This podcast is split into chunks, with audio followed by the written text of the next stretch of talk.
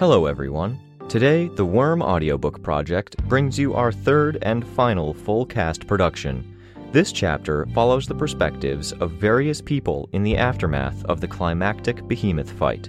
I wish every chapter could be done like this, but unfortunately, the time and effort required is just too much for beyond these few chapters. Remember to please support the original author at parahumans.wordpress.com. And now, Arc 24, Interlude 2.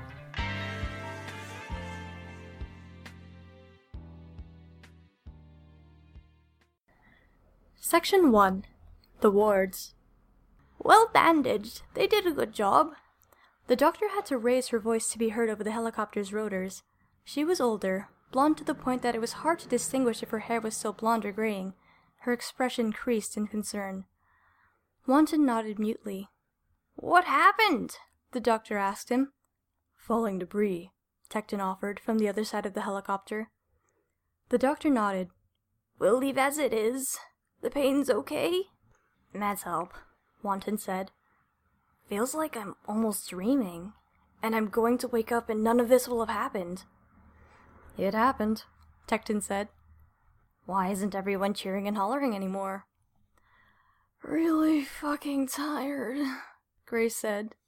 She was beside Cuff, who had been stripped of her armor from the waist up, with only a thin covering of near liquid metal on her upper body for modesty's sake. A nurse was attending to her arm. Really tired, Golem said. Oh my god, my entire body hurts, and I didn't even take a direct hit. The roars and shock waves might have done internal damage, the doctor said. You'll each need a CT scan and MRI. Let me know if there's any acute pain. I think it's more that I've never exercised this much in my life, Golem said. You'll hurt worse tomorrow, Grace commented. Damn. The doctor, for her part, turned her attention to Wanton. We need to double check for bone fragments when we get back to the hospital. You'll need surgery. Chances are good this was a rush job. I. my arm, Wanton said lamely. I'm sorry, the doctor responded. Now it's like I should feel worse, but I don't. Maybe it's the drugs, but I feel this rush. Like I've never been so glad to be alive. I'm pumped. You may be in shock, the doctor observed. We're all in shock, Tecton said. There were murmurs of agreement across the helicopter. Is anyone else a little freaked out? Cuff asked. Freaked out? the doctor asked. Cuff shook her head, not responding. Her attention had shifted to her arm as the doctor bound it. Tecton ventured a reply instead. I think I understand what Cuff means. It's hard to believe he's gone. It's like you're five years old and Leviathan appears for the first time, and your parents have to explain that a bunch of people died, and it's because of these monsters, and yet no one has figured out why. Yeah, Cuff said. What happens next? Leviathan or the Simurgh? We kill them? Stop them from blowing up or doing their version of blowing up? I can't really imagine that we'd beat them, give our all, and hope that Scion shows up and fights like that again, kill them, and then have everything be okay. You just got powers barely a month ago, and you're already this grim? Wanton asked. I've been dealing with the aftermath of the Endbringer attacks for a while, Cuff said. Her eyes were on the floor, an expression of pain crossed her face as the doctor cut away a tag of burned skin on her shoulder. The scar was like a snowflake carved into the skin surface, angry and red. Her arm seemed to tremble involuntarily. It's okay to worry, Tecton said. He gestured towards Weaver. Weaver said as much. They've got a nasty habit of escalating in fights themselves, and in the grand scheme of things, Behemoth got too predictable. So Leviathan started showing up. We started to coordinate defenses, get the world on board to deal with them. Simurgh comes. And now we killed one, so how do they escalate from there? Grace asked. It's a concern, Tecton said. And it's one that people all around the world are going to be discussing. Rely on them. Don't take the full weight of the world onto your shoulders. We fought, you guys made a good show of it, Tecton said. I could have done more, Cuff said. You're new, inexperienced, and I don't mean that in a bad way. As far as jumping in with both feet first, you guys managed it. You, Golem, and X, you stood up there, shoulder to shoulder with veteran heroes, and you fought, even though you're rookies. You have absolutely nothing to be ashamed of, okay? Cuff didn't reply. Okay? Tecton asked. When my family got killed in Hawaii, I made promises to myself. It's why I came. I don't feel like I did enough to fulfill my own end of those promises. There's always a next time, Tecton said. You say that like it's a good thing, Wanton said. Yeah, shit. Grace muttered. It's not quite over yet, right?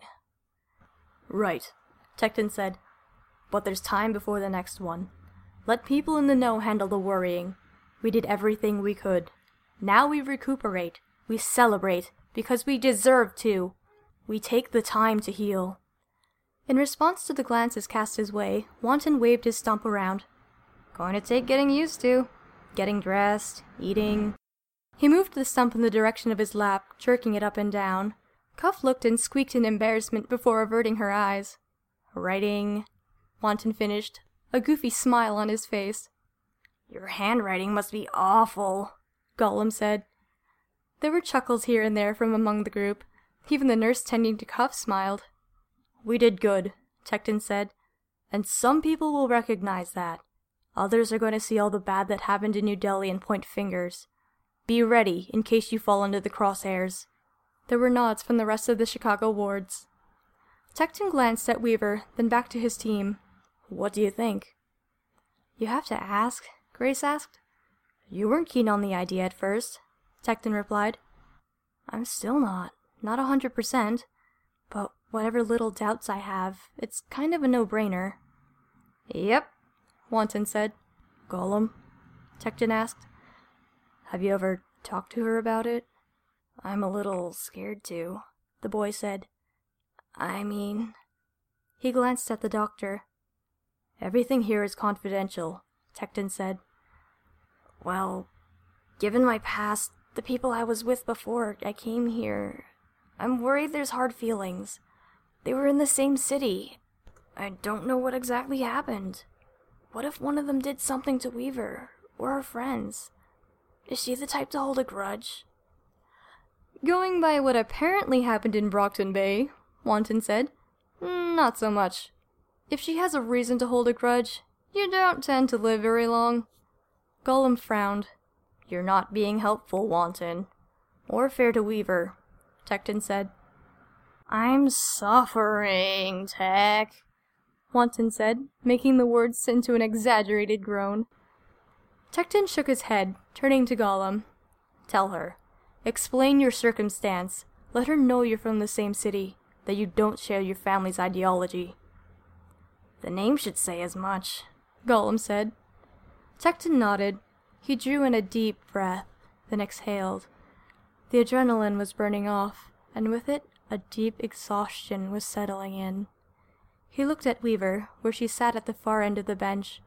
Her old teammate had insisted on coming with her, along with a cluster of small dogs.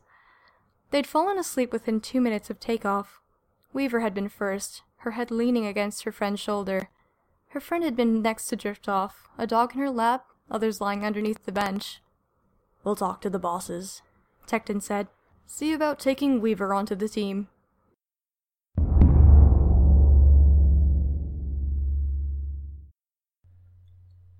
How is this supposed to work? Dormy, Pretender said. A light sliced across the floor of the alleyway, three feet across. When it had reached its full length, it began thickening raising up until the portal was a full four by seven feet.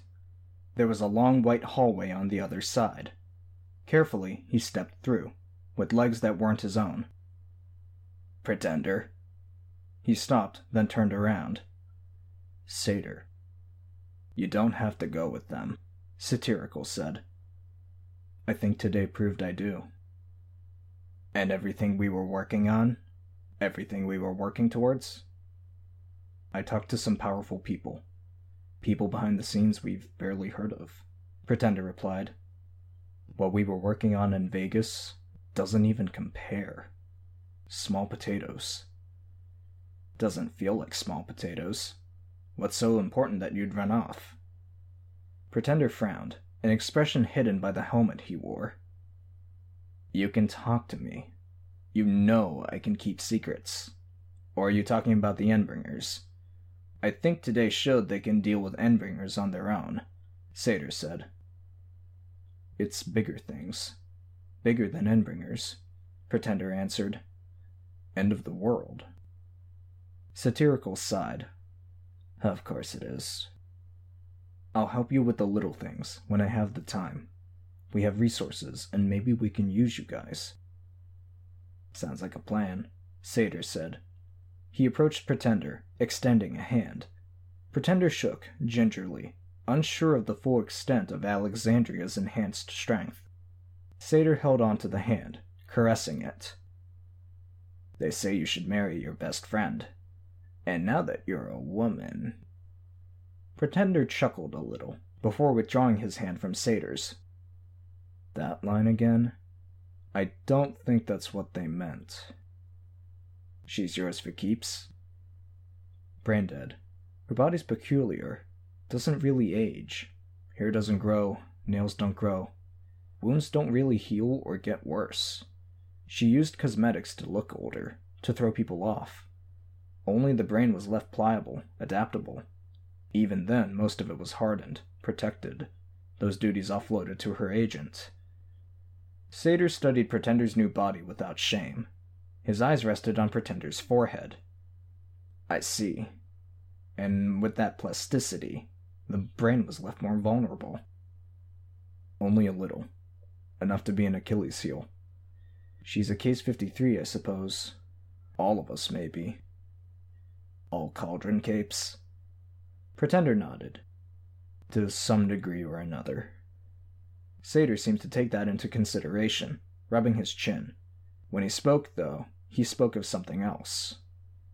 What you did. You knew that they'd figured you out, and that I was next in line, that I'd get questioned too. You killed her for my sake, to buy me time. Are you mad? Satyr shook his head. We've killed before. Selfishly, selflessly. Only difference is you got caught. Well, I got away. In a fashion, yes, you got away, Satyr said. You've even reached a higher position in life. Wearing someone else's skin, living their life, Pretender replied.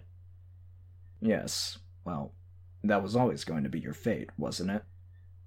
Pretender chuckled. I've missed you, buddy. Likewise, you freakin' nature, Satyr responded. Just because we're doing different things now, it doesn't mean goodbye. Good. We stay in touch, Pretender said. I'm sure my new group can use you, and you can draw on our resources, I'm sure. Our goals are more or less aligned, only difference is scale. Well then, good luck with saving the world. And good luck with saving civilization from itself, Pretender answered. He looked skyward for a moment. Close the door. The portal closed.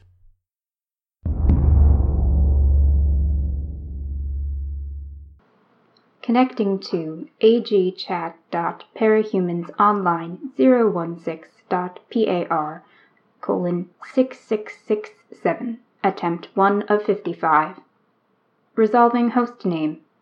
Connecting. Connected. Using identity iblis. Nick iblis welcome to parahumans online chat room number 116 the holdout rules here behave obey the ads RIAS. Shorthand for seismic activity. Earthquakes. Crickets. Any word on the deaths yet? Divide. No word on deaths. This is Behemoth. It's normal to see a radio silence like this. Divide. They can't report deaths because the armbands got knocked out. Spirit skin. Hey, Iblis. Iblis. Word is First Capes are returning home. Aloha. What? Loyal. Who? Who? Names!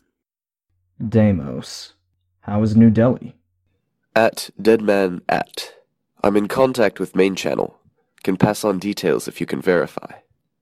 At deadman at. PM me. Iblis. Loyal. Not sure. Iblis. Deimos. City hit bad. Iblis. Dead man. Not sure how to verify. Only have texts on phone. Sending PM. Point. They made it. Bad samurai. How bad? Ultracut. Point. Nobody's saying they made it. Point. They stopped him, or they wouldn't be leaving. Deimos. No! New Delhi hit bad? Aloha. Iblis. Texts I'm getting from Cape Wife friend are saying Scion finished Behemoth off. Iblis. Absolute annihilation. QWERTY D. Troll. Groupies. No fucking way. Aloha. What? Deimos is now known as Absolute Annihilation. At deadman at. Verify now or ban. Absolute annihilation. Fuck yeah, Scion! RC. OMG, what? Iblis. Sending PM with texts.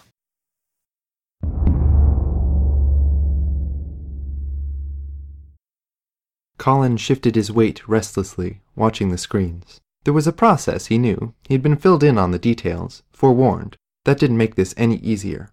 Too many years he'd spent alone. Too many years he'd had nothing to care about, nothing and nobody to hold precious. A dad who'd worked two jobs, a mother who traveled. They'd divorced, and virtually nothing had changed in the grand scheme of things. They'd looked after him, but they hadn't been there. They'd been occupied with other things, with dreams and aspirations that had never included him.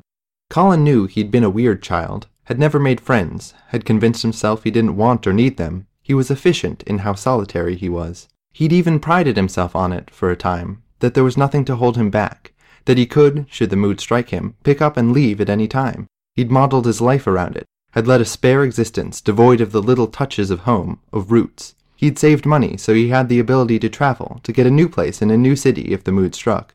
It had even been an asset when he joined the Protectorate, the ability to relocate, take any open position. It was only now, a full 15 years later, that he started to wonder what he'd missed out on. Did most people know how to handle this sort of thing? The absence of someone they cared about? Did they have an easier time handling the moments when they weren't sure if they'd ever see those people again? Or was it harder?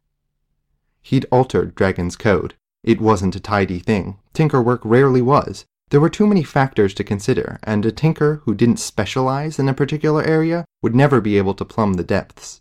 Too many things connected to other things, and the full extent of the connections was impossible to fathom entirely. At best, he could study each alteration as much as was possible, act in ways that could minimize the damage. Every adjustment, even on the smallest levels, threatened to damage a dozen, a hundred other areas. And now he would find out if Dragon's backup would restore properly. Error. Temporal modeling. Node 08 has failed to load. Attempting child routines to bridge. Error. Horospectral analysis. Node 1119 has failed to load. Attempting child routines to bridge. Successful load. Circadian checkmatch. Node ER089. Require 2 of 3 stable child routines for acceptable bridge. Error. Meteorological chronostic. Node Q1118 has failed to load. Attempting child routines to bridge. Error. Stimuli tracking. Node FQ has failed to load. Attempting child routines to bridge. Successful load. Orientation patch. Node FQ02903. Require 3 of 3 stable child routines for acceptable bridge. Error. Parietal space. Node FQ161178 has failed to load. Attempting child routines to bridge. Error. Recognition domain. Node FQ299639 has failed to load. Attempting child routines to bridge. He pulled off his helmet, setting it on the bench beneath the monitor. He rubbed one hand across his head. He'd taken to shaving it close, in part for the efficiency of it, in part because the surgeries to replace his eye and the implants he'd set into the recesses in his skull had required incisions into his scalp. Dragon had handled that. His fingers traced the faint, almost imperceptible scars that ran neatly across the sides and top of his head, marks she'd left on him. More errors appeared on the screen. The estimated time of a successful backup clicked upwards with each one two hours, three hours, six hours. At the same time, in Colin's head, the odds of a successful load were going down 25%, 23, 15. There were other backups. He suspected the ones that had been uploaded after his tampering would run into the same issues, the same errors. The ones before? Before he'd altered anything? It would be a different dragon than the one he'd come to know. She would watch the video feeds, listen to the tapes, even experience some of those things for herself where the system had taken it all online, but she wouldn't be the same dragon he knew. The organic AI architecture would develop in different ways, with different nuances. So many things connected to so many other things with each new experience, and the connections would occur in a different fashion. No, he realized, even worse, he would have to head her off before she got access to the data. If he had to load that backup, he would be loading her as she was before he freed her from the PRT shackles. She would be obligated to fight him. He'd managed a sneak attack the first time. The second? She'd see what he did, force him to try other means. And he'd have to be more ruthless, knowing he was doing harm to her, injuring her to her core. He couldn't bear to watch further. It was too soon to try another backup, both in terms of the system's ability to handle the task and his own ability. But sitting here, watching the list of errors grow, it was angering him, and it was an anger without a focus. Touching two fingers to his lips, Colin moved those fingers to the monitor's frame, pressing them there. The gesture was sentimental enough it felt unlike him, somehow false. Doing nothing would feel wrong too. That was his current state, stranded inside his own head, in the midst of his own feelings. Uncharted territory, in a way. He pulled on his helmet, stepped outside, and hopped onto the nose of the Tiamat 2. New Delhi loomed before him, ruined, damaged, impossible to recover. The sun was only now setting and the sky was red, mingling with the traces of clouds that still remained in the sky. He wanted to contact Chevalier, to know that his friend was okay, that the Protectorate was okay. He didn't trust himself to stay calm, to keep from saying something about Dragon, from venting, being emotional. Chevalier would understand, he suspected, but Colin's masculinity would take a hit, and it would only cause more trouble than it fixed. Staring out at the city and the crowds of people in hazmat suits who were moving in for relief, for search and rescue, he frowned. He and Dragon had had some intense discussions on the subject of what it was to be a man, to be human, to be masculine, feminine. Dragon had been pissed when he suggested she was the feminine ideal, that in the eternal crisis that any woman faced between being the virgin, the Madonna, and being sensual, sexual, she was both. He wished he'd understood why she'd been so angry. To be a man, though, it wasn't much easier. The standard society set was just as high. To be a provider, a rock, to be sensitive, yet avoid being emotional. For long minutes he stared out over the city, watching the sun dip beneath the horizon, the smoke and dust making the distant stars light hazier and fuzzier. Tiamat 2, he said, alert me when the system has finished the backup process, one way or another. Yes, Defiant. Uncomfortably similar to Dragon's voice. He felt an ache in his chest. He hopped down from the nose of the craft, then used his spear to help himself down from the craggy edge of terrain that had been raised up from the earth in the chaos. He strode forward, towards the city proper, calibrating his helmet to help identify any warm bodies.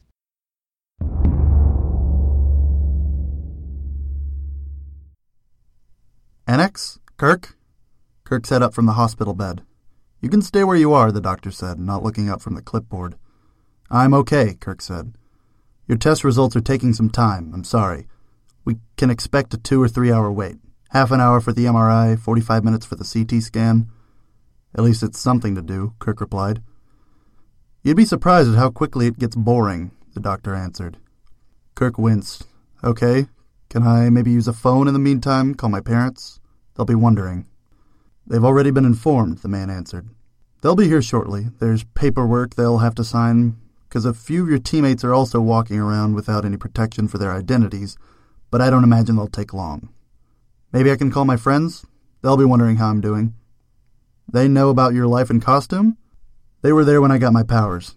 I just want to call someone, anyone I know, to occupy my thoughts. To talk. There's a phone at the nurse's station, center of the floor. Ask and they'll punch in the number to dial out. Okay, Kirk said, smiling. He gripped the side of his hospital gown to bind it shut. I. the doctor started. He stopped and frowned.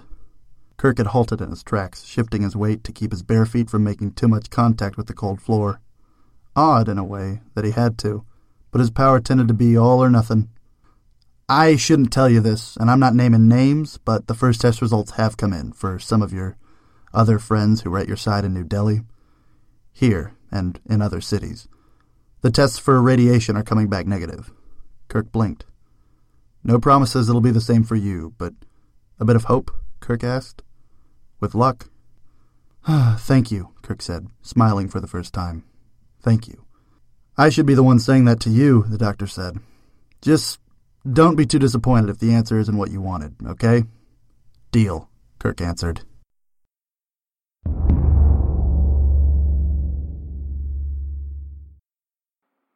Further reports are coming in from multiple sources. The Endbringer behemoth has been reported as being slain in New Delhi. Yes, Lisbeth. Video footage is always scarce when dealing with the Endbringers, but verification has been consistent from multiple sources. It seems the footage seen earlier of the Great Shaft of Light was an attack from an unknown party, debilitating the Endbringer. Defending forces held the injured monster off until Scion could arrive, delivering a finishing blow. Earlier in the year, for those of you who don't remember, Chevalier boasted of a new protectorate, clear of the sabotage and influence from its own leaders. Today may serve as a testament to that boast. All around the world, people seem to be celebrating, but it's a markedly cautious celebration. Early polls on the UKCC website suggest that a full 18% of people who voted are waiting for more information or verification before celebrating the hero's victory, and 10% of people don't intend to celebrate at all. Not at all? No, Elizabeth. In the commons thread of the poll, a common trend seems to be the feeling that he isn't or can't be dead, that the heroes were mistaken, or that this might even provoke a response from the remaining Endbringers. Amazing. We're just now getting more information on the.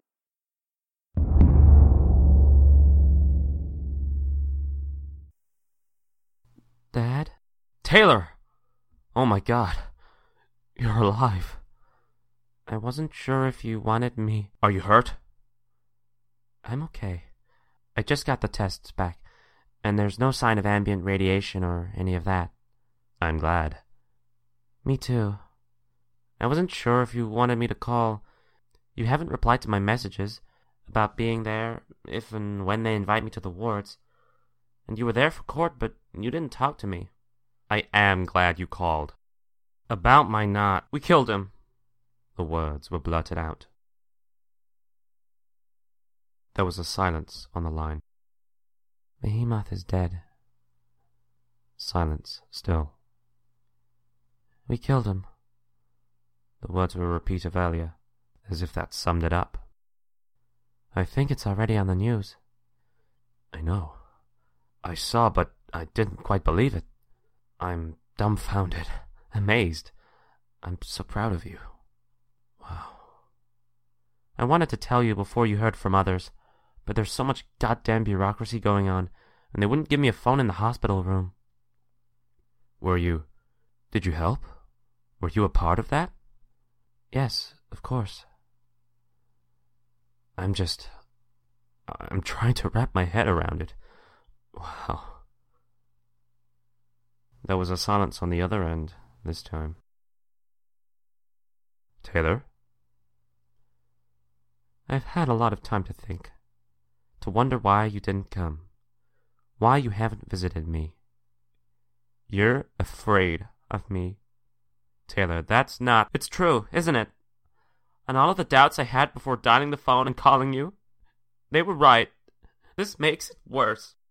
I have a rap sheet that's like 80 pages thick, and I killed a man, and then I killed Director Tagg and Alexandria. She is dead, by the way.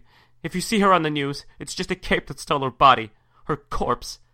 And now you hear about me fighting Behemoth, and it makes it worse? I can't even talk about what I did without digging the knife in deeper. Taylor, no. It's not fear. I saw some of your friends not long ago. I wanted to talk to your employee, Charlotte, and the others came. And I saw this whole other life, this side of you I couldn't recognize at all. Little things that I recognized, yes, and then big things, things I could barely fathom. I've never been able to handle loss well, with a net, and now feeling like maybe I lost you. I just. I just want to adjust, to get my head around this, and then I can visit and things will be like they were. things aren't going to be like they were, Dad.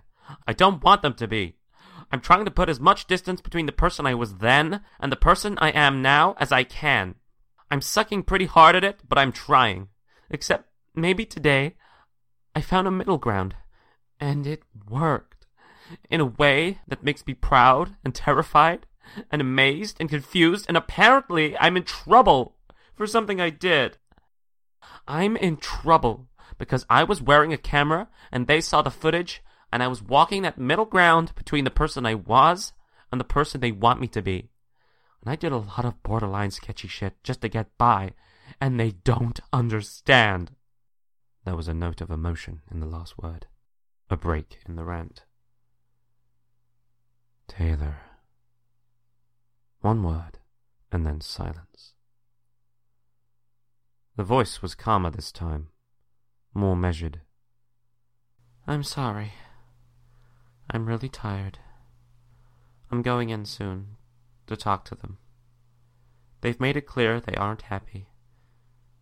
Except I think they're a little bit afraid of me, too. Afraid of me like my own dad is. That's not fair. Deny it. There was a pause. I'm not afraid, Taylor. If there's any fear, my love for you outweighs it by far. Understand? But the phone was already steadily buzzing with a dial tone. The pause was enough.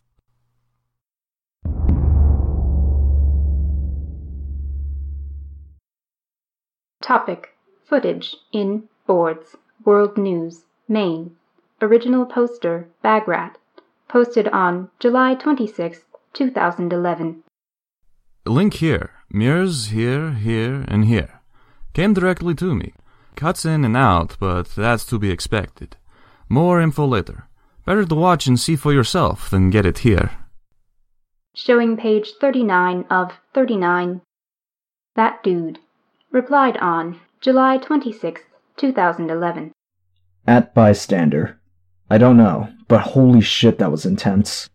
I wish there was more at the end. Main Magenta. Replied on July 26, 2011. When Scion uses his power, it disturbs electronics. It's why when he flies, you can't track him unless it's with your eyes. OMG, I'm only halfway through. This is almost a feature length film. Dog Smiles. Veteran Poster Badge. Replied on July 26, 2011. Anyone else have to look up some of the people in there? I almost thought one or two weren't villains. Saskatchewan. Replied on July 26, 2011. It's kind of terrifying, isn't it? There's only like 20 in my province, but you think maybe one can do something like we saw partway through. And it's like, wow, holy shit. I could run into them in the street at any time. Faychick. Replied on July 26, 2011. Holy fuck, holy fuck, holy fuck. 56 minutes in. Me. Replied on July 26, 2011. At 49 minutes. When she's talking to the guy in blue, who is that? Not in the wiki. How do you even spell that? She turns on her friend? What happens to that guy? Did he die? Did she get him killed? Forgotten Creator. Replied on July 26, 2011. At Dog Smiles. I had to look up one or two. There was a short doc about some of them a bit ago after Alexandria died. You can find it here. Logs. Replied on July 26, 2011. Let's see. Note the link back to this thread just earlier today. Kid has Weaver show up for Ward's event at Park. Paraphrasing hearsay, I had everything, I gave it up. You can see how much she cares about them. Is the Echidna thing tied to the mysterious info blackout in Brockton Bay regarding the time portal created? Wondering about Tecton. Liking his talk about powers and building teams, but he defects leadership to known ex-villain who knows little to nothing about his team? Anyone else wondering why they went with a V hand sign? That's a rude gesture in New Delhi, 99% sure. Americans. Intimate moment between Weaver and Grue. Anyone else feel like a pervert watching this? Can't see anything, but I think they're kissing. If I thought this was staged, I stopped when this happened. Regent Anne, girl with the gray mask, I forget her name, funny as hell. Hoping they all make it out okay. Have to stop at 12 minute mark. Burn girl. Too real. General Prancer replied on July 26, 2011. Anyone else really interested in learning more about Weaver? Edit. At logs, don't get too attached to anyone. Noveltree replied on July 26, 2011. This cuts out at the most frustrating times. End of page 39 out of 39 in this thread.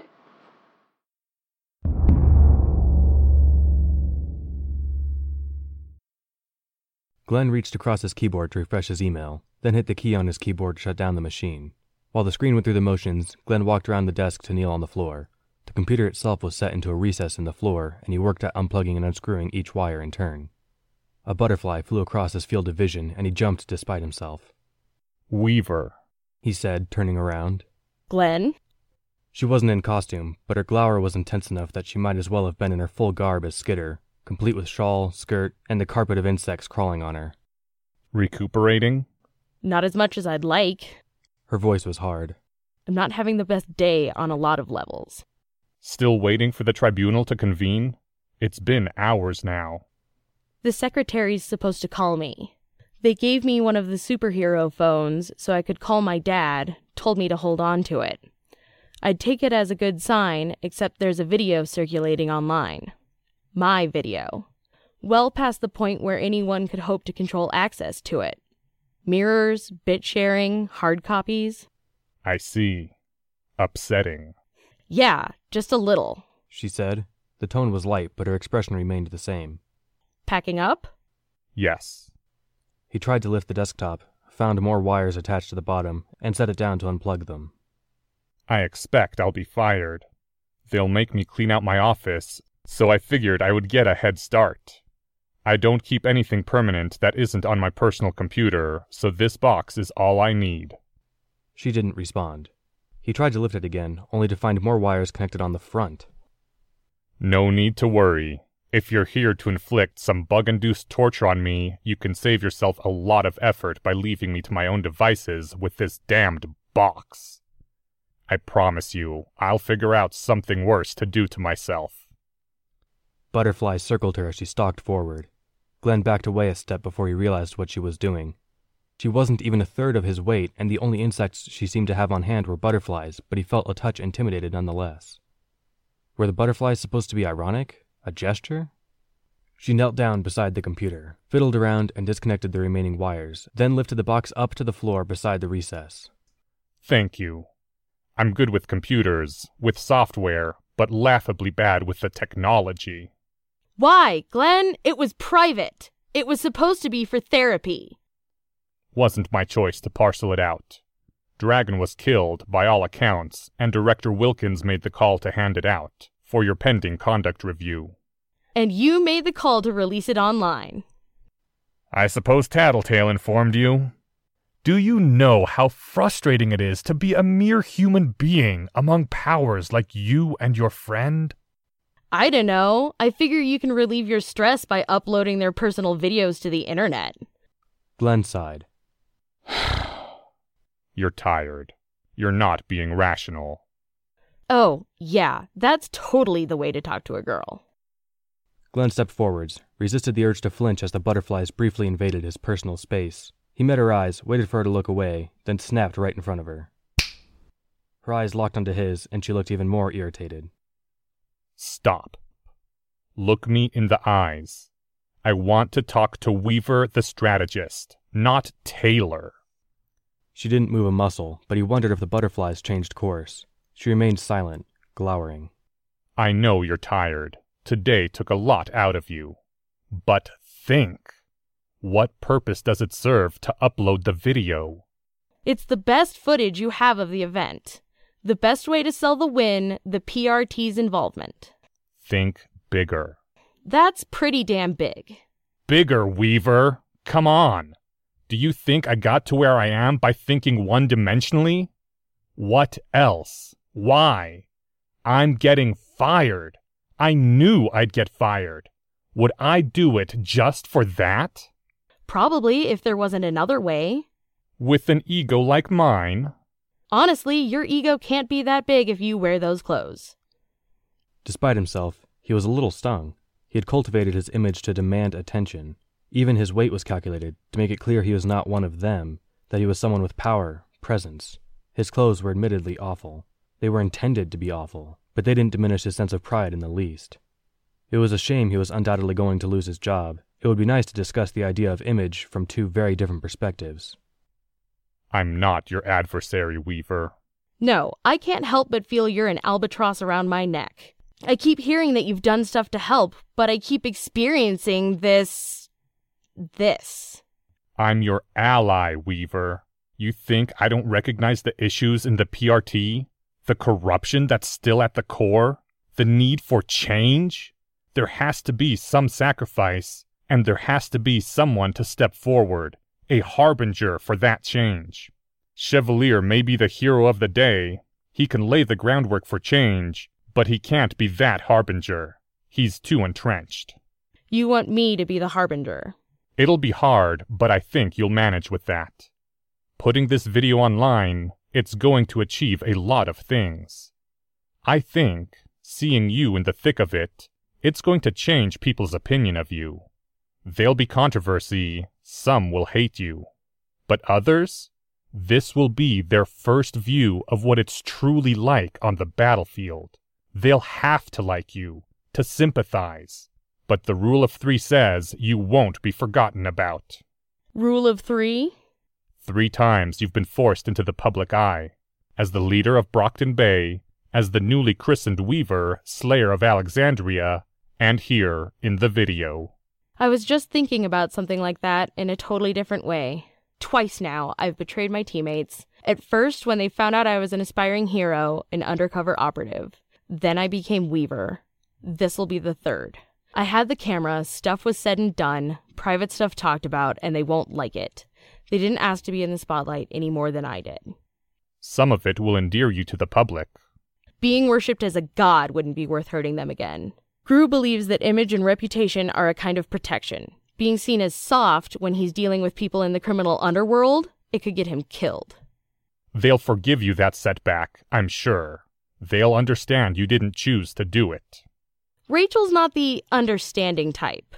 I've fought an uphill battle to get her trust, and if she feels hurt by this, or if she registers that others are hurt and that I'm the culprit in any way.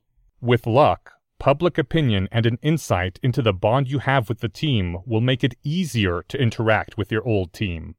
You'll have more chances to fix any damage. Weaver shook her head, staring down at the ground. It's an honest look into what the heroes do, Weaver. What you capes face every day. Why there's so much gray in the moral palette. With this, Chevalier's new protectorate won't be something that exists in name only. You could have asked. You would have said no, and there was no time. We needed to make it absolutely clear just what you and the rest of the heroes did on the field, so Scion couldn't overshadow you. We needed to do it right away. Cement the idea into the public mind so it was the first concrete piece of information they got. She stared at the ground. The lines in her face were deep with exhaustion. The butterflies had landed on her shoulders and arms. He let the idea sit. Better to let her speak next. She did. Chevalier is laying the groundwork. I'm the harbinger. And you're the sacrifice then? He met her eyes. They won't be as upset with you as they are right this moment. I'll draw the initial heat. By the time they're done with me, my career and any possible job in a related field will be ashes in the wind.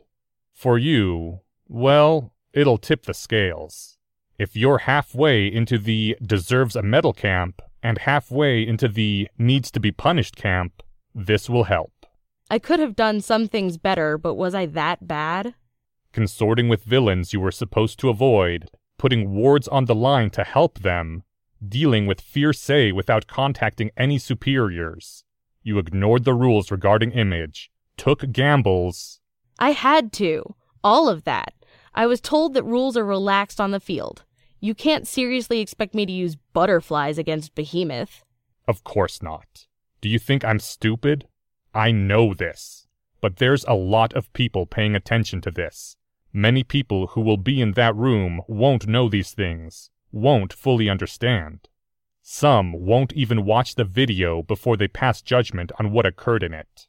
Never underestimate the stupidity of people. Weaver made a sound, halfway to a sigh, halfway to a laugh. Glenn smiled a little. The video burns one bridge. No more butterflies. Though they won't hurt because it makes it a hell of a lot harder for any common criminals to complain about an excess use of power. But I'm digressing. Weaver's phone beeped. A moment later, Glenn's vibrated. He checked it. Convening to discuss Weaver's conduct in room F, please attend. He closed the message window. Thank you, I think. I'm supposed to go now. Me too. Join me? Weaver nodded. Her collection of butterflies led the way out of the office. Glenn spoke without looking at her. I don't expect you to like me. Never really did. One of the first and biggest problems you ran into was with your image. It's a problem even now, I suspect. It will continue to be a problem, especially now that you're in the limelight. Uh huh. Glenn reached into his vest pocket and withdrew a case. He opened it, removed a business card, and handed it over. My number, in case you need advice. Well, use my cell. My work number probably won't be mine for much longer. Weaver stared down at the card.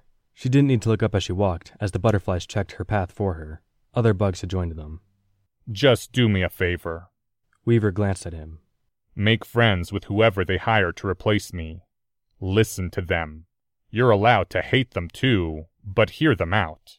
Can't hurt. She nodded. She looked down at the card again, then looked up at him. Can I call this in now? It's about my dad.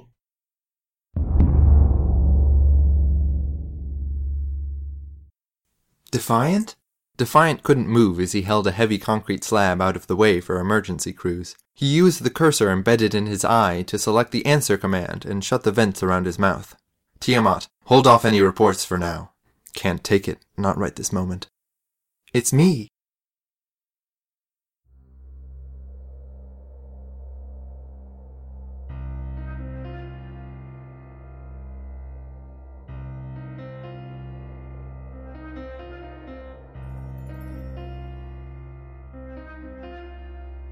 Hi, this is Rain.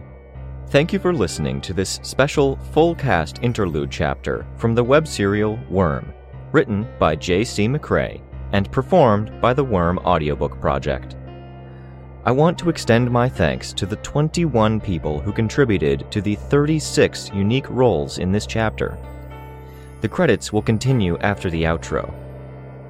I want to say thank you to everyone who has supported the Worm Audiobook Project by telling their friends and family and sharing on social media. Speaking of, we have a Facebook page now. You can find it at facebook.com slash wormaudiobook. Remember, you can always find every chapter on our website, audioworm.rein-online.org. You can also find us on iTunes or any podcast app by searching Worm Audiobook. As always, thank you for listening.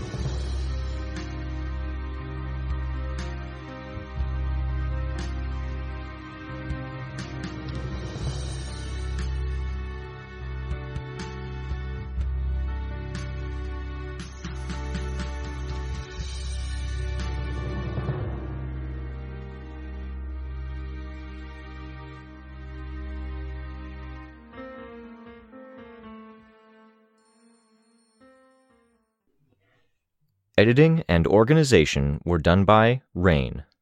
Part 1, The Wards, was narrated by Sunshine Lammy. Part 2, Pretender and Satyr, was narrated by Genesis. Part 3, The Parahumans Online Chat Room. The system voice was played by Liar. Reuse was played by Cried Out. Divide was played by The Rather Large Mammal. Spirit Skin was played by Soul Pelt. Iblis was played by Parker Lindstrom. Aloha was played by Sunshine Lammy. Loyal was played by The Purple Banana. Deimos was played by Genesis. At Deadman At was played by Antioch. Poit was played by Tavarin. Bad Samurai was played by Sola. Querty D was played by Mr. Tom. Groupies was played by Omer Nevo. Part 4, Defiant, was narrated by Edgar Preen. Part 5, Annex, was narrated by The Rather Large Mammal.